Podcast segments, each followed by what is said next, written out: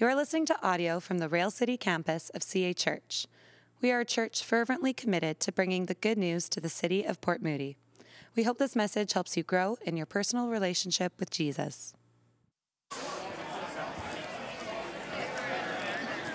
All right. well, good morning, everyone. Hey, this morning, you are going to hear the best sermon you've ever heard the best. Better than any I've preached before, better than any you'll ever hear in the future. Okay, and I know you, you don't believe me, right? It's the greatest sermon of all time, okay? I, I they, yeah, there's been some good ones, but I promise you, this one is the absolute best, okay? Better than last Sunday. And, and I promise there's, there's no sermon you'll hear around the world better than this one, okay? So you're in the right place this Sunday. Uh, I kid. Uh, today I'm going to be reading for us the Sermon on the Mount. And it's Jesus' sermon. Some have coined it the greatest and best sermon of all time. Uh, and uh, and it's, it's probably the, the first recorded sermon of Jesus and one of the best known sermons of Jesus. And uh, in many minds, the most influential, radical, transformative message ever dictated by a human being. His words in this message have shaped ethics, culture, religions, and daily living for people for 2,000 years. And it does hold a special place in my heart. During my time in Israel, I actually got to hear it read in its entirety, beginning to end out loud in the region, okay? We can't say it's definitively the exact place where this took place, where Jesus first read the Sermon on the Mount. It was a powerful moment right there on the Sea of Galilee. I got to hear it read to me. And, uh, and I, I will say on that day, as I was sitting on that hillside and I was overlooking this lake, truly it felt like the presence and person of Jesus visited me there in a really profound way that still sits with me to this day. And so, I'm going to read it for us. I'm not going to ask us to stand because it's going to take quite a few minutes to read through it. But I thought, what better way to start a new series? What better way for us to introduce uh, this Sermon on the Mount than for us to hear it as the first hearers would have heard it in one sitting out loud. Uh, now, I'm not Jesus, and uh, I'm not speaking in Hebrew or Aramaic, but I do believe that this message today, as we hear it read to us, I, I'm hoping that we would have a similar experience, that we would encounter Jesus, that we would hear from him as we read the Sermon on the Mount. So, I'm going to read for us. I've got backup here, it's going to be good. Uh, and uh, this is the Sermon on the Mount, the greatest sermon you'll ever hear, all right? One day, as he saw the crowds gathering, Jesus went up to the mountainside and sat down.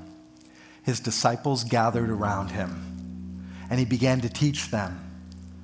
God blesses those who are poor and realize their need for him, for the kingdom of heaven is theirs.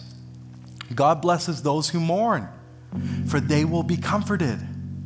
God blesses those who are humble, for they will inherit the whole earth.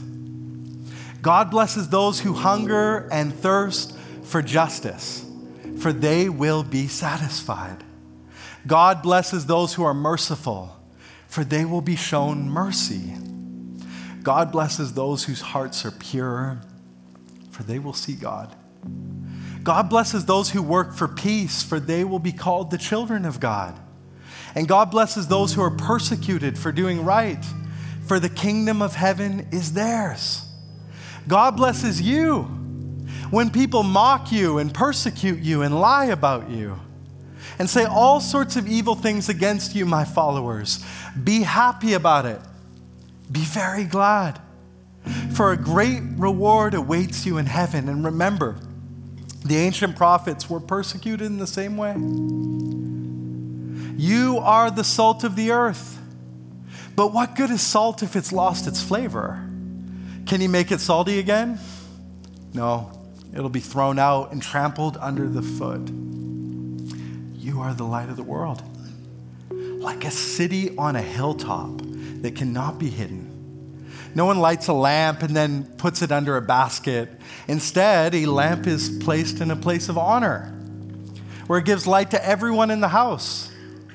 And in the same way, let your good deeds shine out for all to see, so that everyone will praise your heavenly Father. Don't misunderstand why I've come.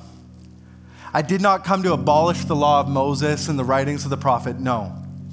I came to accomplish their purpose. I tell you the truth.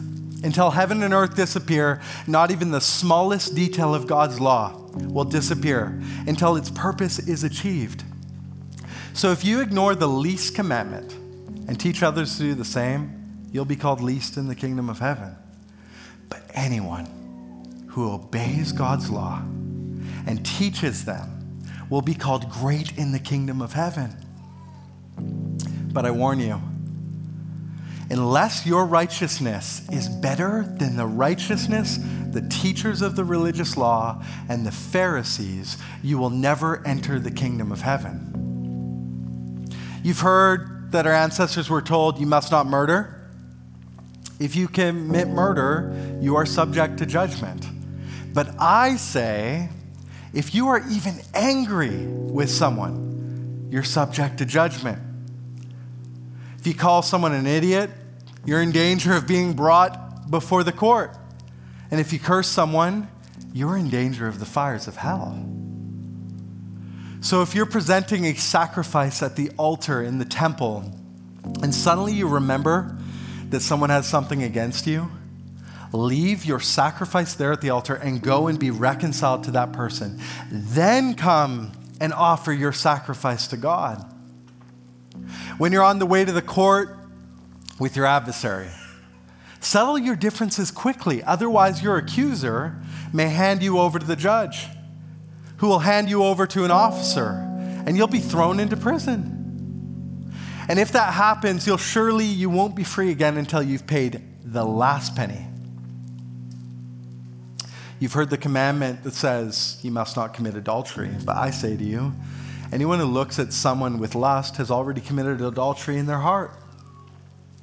So if your eye, even your good eye, causes you to lust, gouge it out, throw it away.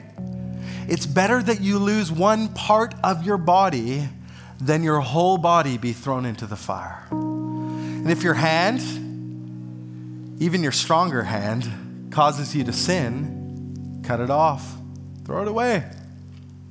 It is better you lose one part of your body than the whole thing be thrown away. You've heard the law that says a man can divorce his wife by merely just giving her a written notice of divorce. But I say the man who divorces his wife, unless she has been unfaithful, causes her to commit adultery. Anyone who marries this person has also committed adultery. You've also heard that our ancestors were told, You must not break vows. You must carry out your vows that you make to the Lord. But I say, don't make any vows. Don't say, by heaven, because heaven is God's throne. And don't say, by earth, because the earth is his footstool. And don't say, by Jerusalem, for Jerusalem is the city of the great king. Don't even say, by my head, for you can't turn one hair black or white. Just say a simple, Yes, I will. No, I won't. Anything beyond this is from the evil one. You've heard the law that says the punishment must match the injury an eye for an eye, a tooth for a tooth. But I say, do not resist an evil person. If someone slaps you on the right cheek, give them the other also. If you're sued in court and your shirt is taken from you, give them your coat also. If a soldier demands that you must carry his gear a mile, carry it too. Give to those who ask, and don't turn away from those who want to borrow from you. You've heard the law that says, Love your neighbor and hate your enemy. But I say to you, love your enemies. Pray for those who persecute you. In that way, you'll be acting as a true child of your Father in heaven, for he gives sunlight to both the evil and the good. He sends rain to the just and the unjust alike. If you love only those who love you, what reward is there for that? Even corrupt tax collectors do that. If you're kind only to your friends, how are you different from anybody else? Even pagans do that. But you are to be perfect as your heavenly Father is perfect. Watch out. Don't do your good deeds publicly to be admired by others, for you'll lose the reward from your Father in heaven. When you give to someone in need, don't do as the hypocrites do, blowing their trumpets in the synagogue, in the streets, calling attention to their acts of charity. I tell you, they've received their reward in full. But when you give to someone in need, don't let your left hand know what your right is doing. Give your gift in private. And your Father, who sees everything, will reward you. And when you pray, don't pray like the hypocrites who love to pray publicly on street corners and in the synagogues where everyone can see them. I tell you the truth, that is all the reward they will ever get. But when you pray, go away by yourself. Shut the door behind you and pray to your Father in private. Then your Father who sees everything will reward you. When you pray, don't babble on and on like the Gentiles do. They think their prayers are answered by merely repeating words again, and again, and again. Don't be like them. For your Father knows exactly what you need before you even ask Him. So when you pray, pray like this Our Father in heaven, may your name be kept holy. May your kingdom come soon. May your will be done on earth as it is in heaven. Give us today the food that we need Forgive us our sins as we have forgiven those who sin against us.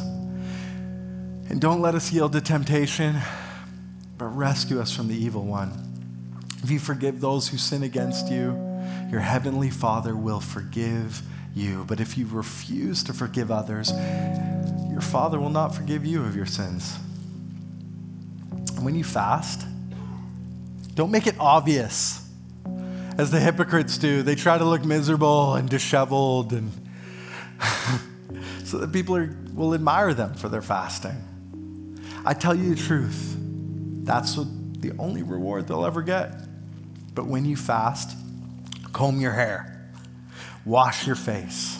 Then no one will notice that you are fasting except for your Father, who knows what you do in private. And your Father, who sees everything, he will reward you. And listen, don't, don't store up treasures here on earth where moths will come and eat them and rust will destroy them, where thieves break in and can steal. Store your treasures in heaven, where moths and rust cannot destroy, where thieves cannot break in and steal. Wherever your treasure is, there the desires of your heart will also be. Your eye is a lamp that provides light to your whole body. And when your eye is healthy, your whole body is filled with light. But when your eye is unhealthy, your whole body is filled with darkness. And if the light you think you have is actually darkness, how dark is it? No one can serve two masters, for obviously you'll hate one and you'll love the other. You'll be devoted to one and despise the other. You cannot serve God and also be enslaved to money. That is why I tell you don't worry about everyday life. Whether you have enough food or drink or enough clothes to wear, isn't life more than food?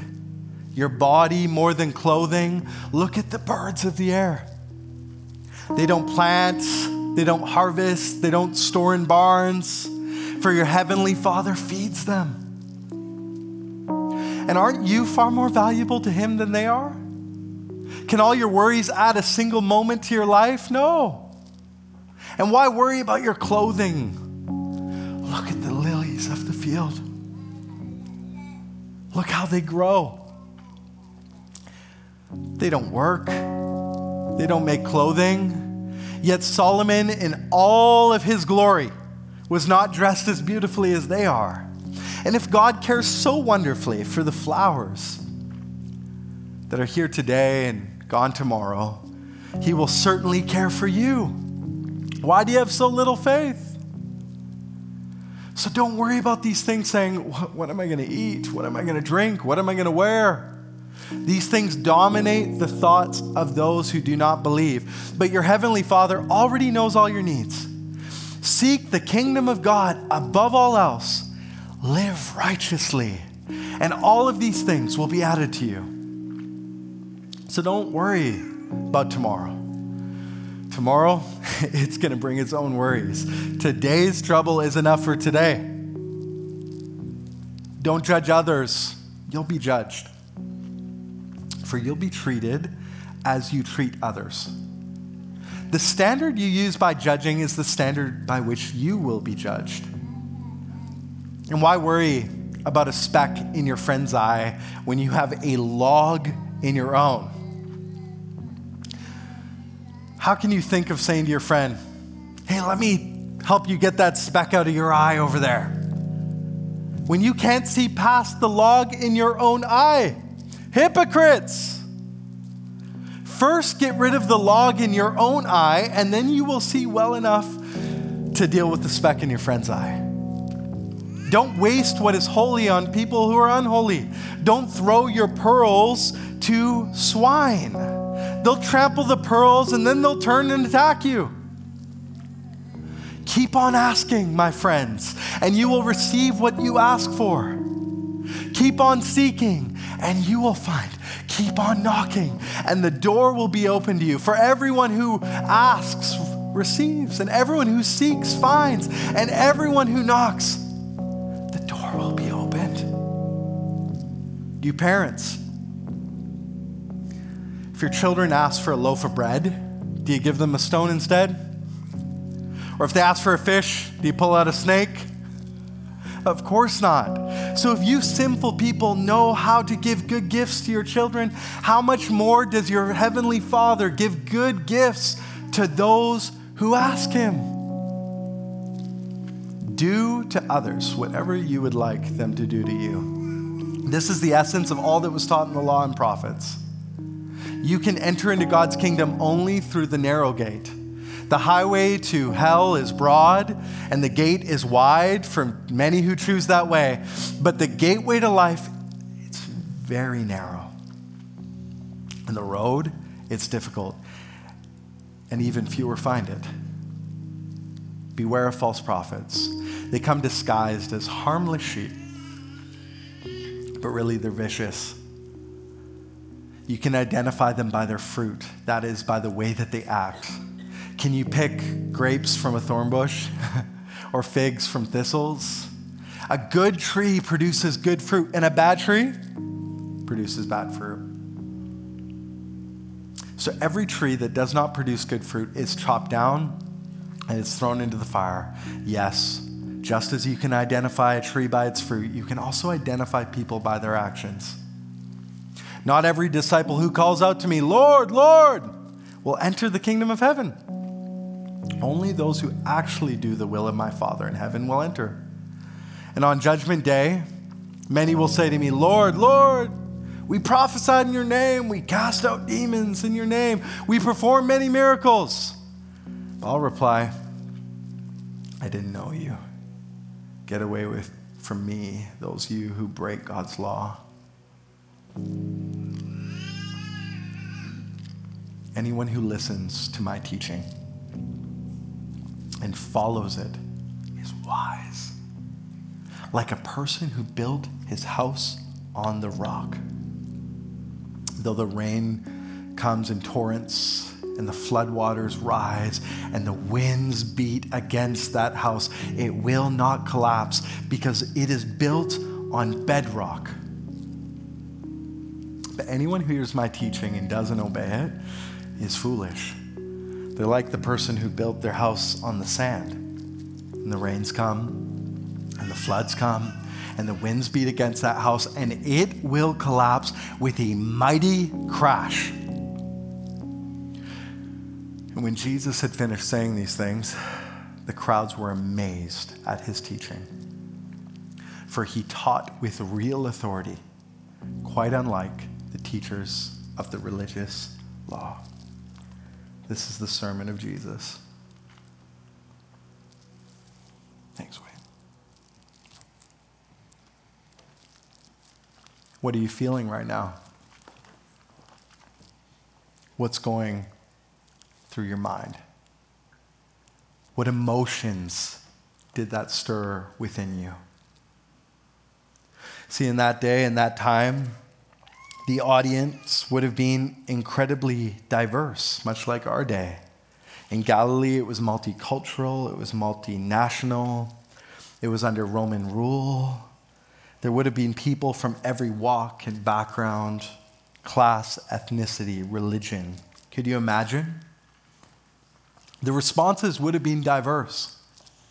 Some might have been confused, others amazed, maybe some felt anger or even apathy.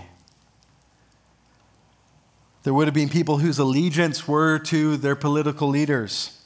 There would have been Roman guards and officials and foreigners. And there certainly would have been Pharisees and scribes who heard themselves called out, and their Jewish followers. And then there would have been a small minority of followers, disciples of the way of Jesus.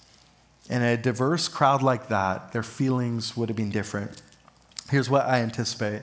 Some of you were listening, oh, this is such a beautiful part of the sermon. And there was other parts that, oh, irked you, cut to the heart. The consensus feeling that Matthew records is this they were amazed. The crowds were amazed. But this word, it's difficult to translate. Some have suggested dumbfounded might be the better word to describe this word that Matthew is using, which does mean to be greatly amazed, but it also is similar to being bewildered, perplexed, and maybe even one, one translation said disturbed mentally. And as I read this out loud, to you just now, maybe you were feeling some of those feelings.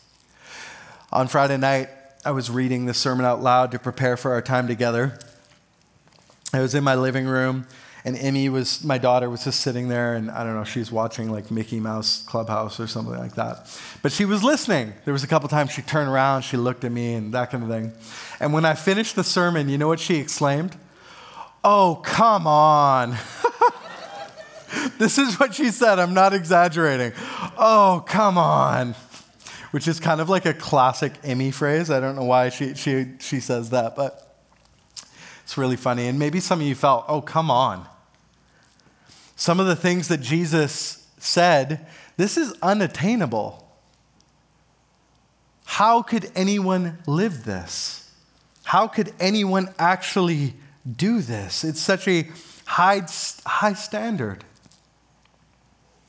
There may have been sections where I actually felt disbelief, anger, frustration. Philip Yancey, in his book, The Jesus I Never Knew, he writes about his friend Virginia, who was a university professor, and she assigned this text to her students, and some of their responses nearly caused her to fall off her chair, is what the author says. One girl said, There's an old saying that you shouldn't believe everything you read, and this applies in this case. Another said, I do not like the essay, The Sermon on the Mount. It's hard to read, and it made me feel like I had to be perfect. No one's perfect. Another said, I think all this religious stuff is a hoax. Oh, come on. As my daughter said. Others will respond, Why should I listen to this ancient teaching? What does that have to do with the here and now? Aren't those just old religious ideas? Others will say, well, that's his opinion, but it's not mine. But maybe some of you also felt amazement. Wow, profound, fascinating teaching. There's a lot of different responses. If you had a different response, that's okay. Here's what I think that Jesus was intending to do through this sermon Jesus in the Sermon on the Mount is giving us a map, a manifesto. Uh, he's laying out an archetype, giving us a blueprint of what it means to be his followers. A, blueprint, a map that is very different than the culture that surrounded them. He gives them a new philosophy than what would have been shared by many, a new ethic and way of living. He takes a lot of their standards and he elevates them.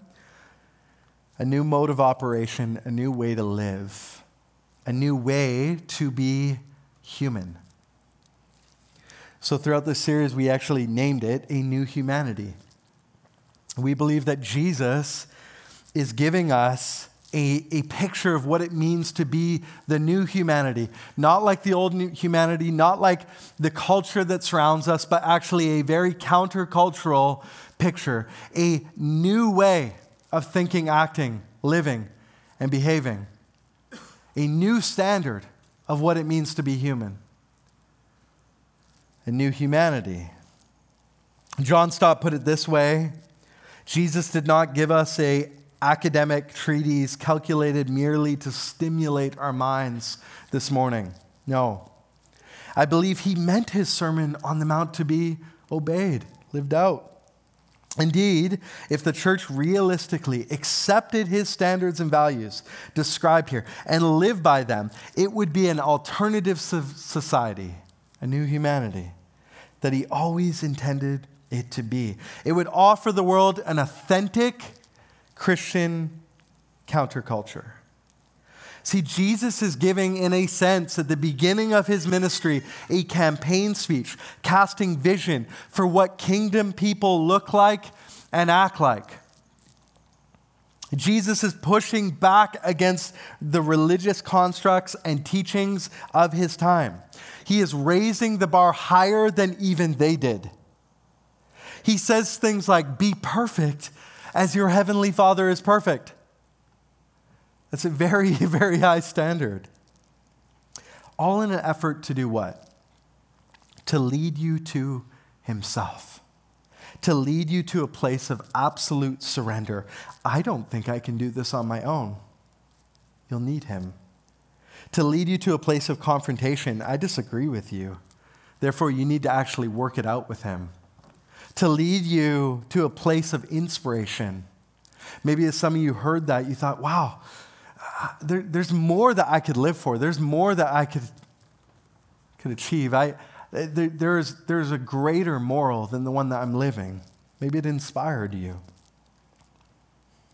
It leads us to a place where we either reject him and his message or we follow him. I talked about that um, that day when I was in the Sea of Galilee and I heard this sermon read in full, like you did this morning. Um, and in Israel, I'll be honest, as I went to site to site to site, I didn't like feel the shivers and the presence of God in every corner of that place. There was a lot of like, wow, that's really cool. It's really interesting. Oh, that's a beautiful view. Wow, that's a really cool old pillar. Oh, wow, you know, all that kind of stuff. There was a lot of those feelings. But that day, when I was on the Sea of Galilee and I heard this sermon read, and I was sitting there, I was listening. In the region where these early disciples heard it, here's what I, I heard nearly audibly God say to me, and it did surprise me as a pastor. He said, Cam, follow me. Cam, I invite you to be my disciple. And when I heard, honestly heard that in my mind, there was like kind of a guttural reaction. I was like, I am a pastor. Of course, I'm one of your followers, Lord, right? And I heard it again Cam, follow me. Cam, I invite you to be one of my disciples. I realized something that day. Jesus was inviting me to follow him again.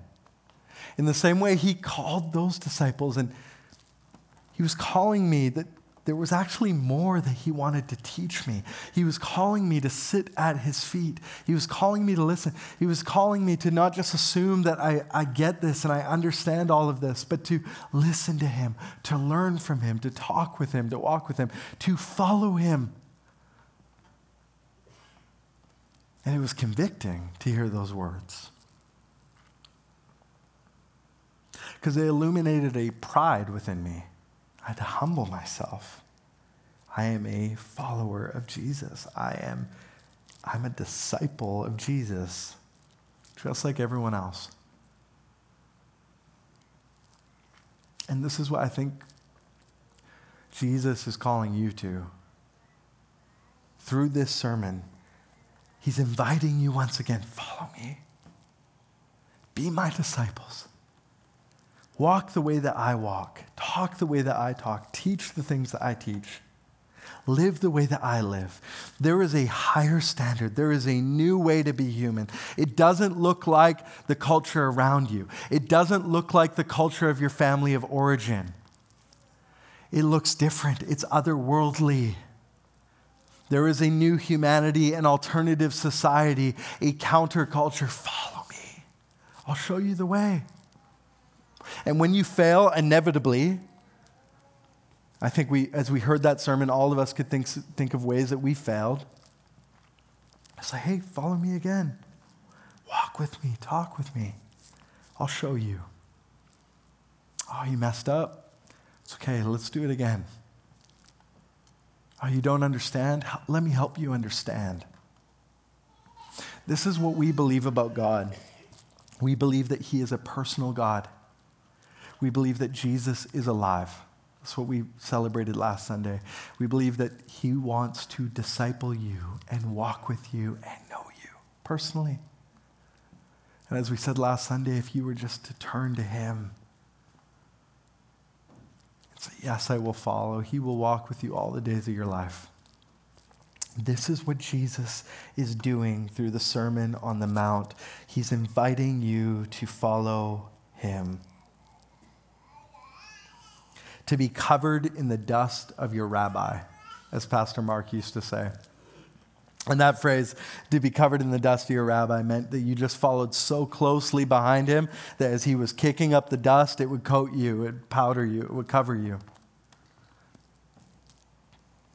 This is what Jesus is calling them and us to, to follow him, to allow us to disciple him, to transform the way that we think and live and act and be the new humanity, the new society that He intends us to be in this city, in the city that you live.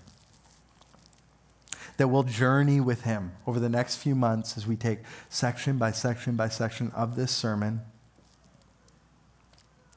and we begin to unpack what He meant by the words that He said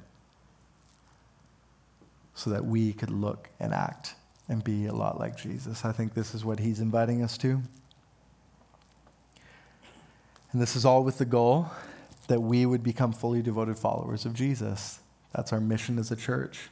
We exist, that all people would become fully devoted followers of Jesus Christ. This is our hope. For those of you who believe, the invitation is follow me. For those of you who are curious or seeking, the invitation is follow me. For those of you who are not sure, Jesus still is inviting you. He's saying, follow me. This is what I believe this sermon is doing. It's calling us to relationship, to walk step by step with our rabbi, Jesus. So I'm going to pray for us, and then we're going to conclude. Uh, through taking communion and singing together. So let's pray now. Jesus, thank you for your message this morning. Thank you for your sermon. Profound, radical, maybe even offensive. Jesus, I pray today for my friends as they heard it, it would be a moment that they feel like they encountered you again, that they heard from you, and I pray that we as a community, including me, would hear your words, follow me, and we would follow in your footsteps. Help us to do this, I pray. In Jesus' name, amen. Hey, at this point, we are going to come to the table. This is a moment in every service, every week, other than Easter Sunday and Christmas, that we, we come to the table and we take the bread and we take the juice in remembrance of the fact that Jesus died for our shortcomings. Jesus died in our place for our sins. Jesus came to offer us mercy, forgiveness, grace, and love for the ways that we haven't lived up to his standards. See, we have a God in Jesus who didn't just set high standards, but he also lived them. We have a God in Jesus who didn't just call us to great things, and then when we failed, he pointed at us and judged us, but he actually atones for us and offers us grace and mercy through the cross for the moments that we will fail, and I will fail this week to live out this message. And that is why we come to the table. It's an opportunity every single Sunday to remember there is a God. He loves you. He offers you grace, mercy, and kindness today, forgiveness through what he did on the cross 2,000 years ago. And so, how we do it here at Rail City is the first row can go first. If you don't want to partake, it's okay. You can remain seated, okay? Then the second row, third row, fourth row etc. I'll invite the ushers forward. I'll pray for this. Jesus, thank you for this moment of communion. Lord, I pray that as we come to the table today, we will receive mercy and grace in our time of need and for our shortcomings. I pray that we will encounter you, Lord Jesus, in this time of worship and communion. I pray these things in your name. Amen. Thanks for listening to this message. If you've been listening to our sermons, but you're not a part of a church community, we would love to have you join us. You can go to cachurch.ca slash railcity to find out more information about getting involved in the life and mission of the Rail City campus of CA Church.